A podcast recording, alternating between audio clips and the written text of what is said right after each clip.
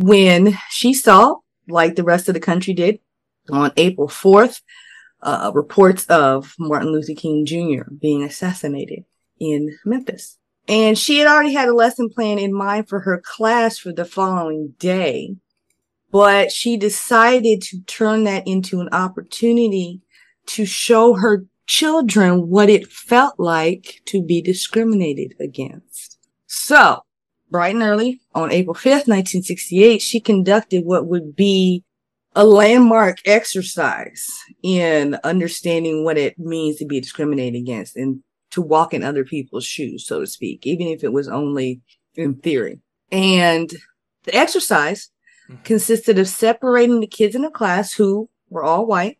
This is Iowa, of course, back in the 1960s. Um, she separates them into two groups, brown eyed kids and then blue and green eyed kids.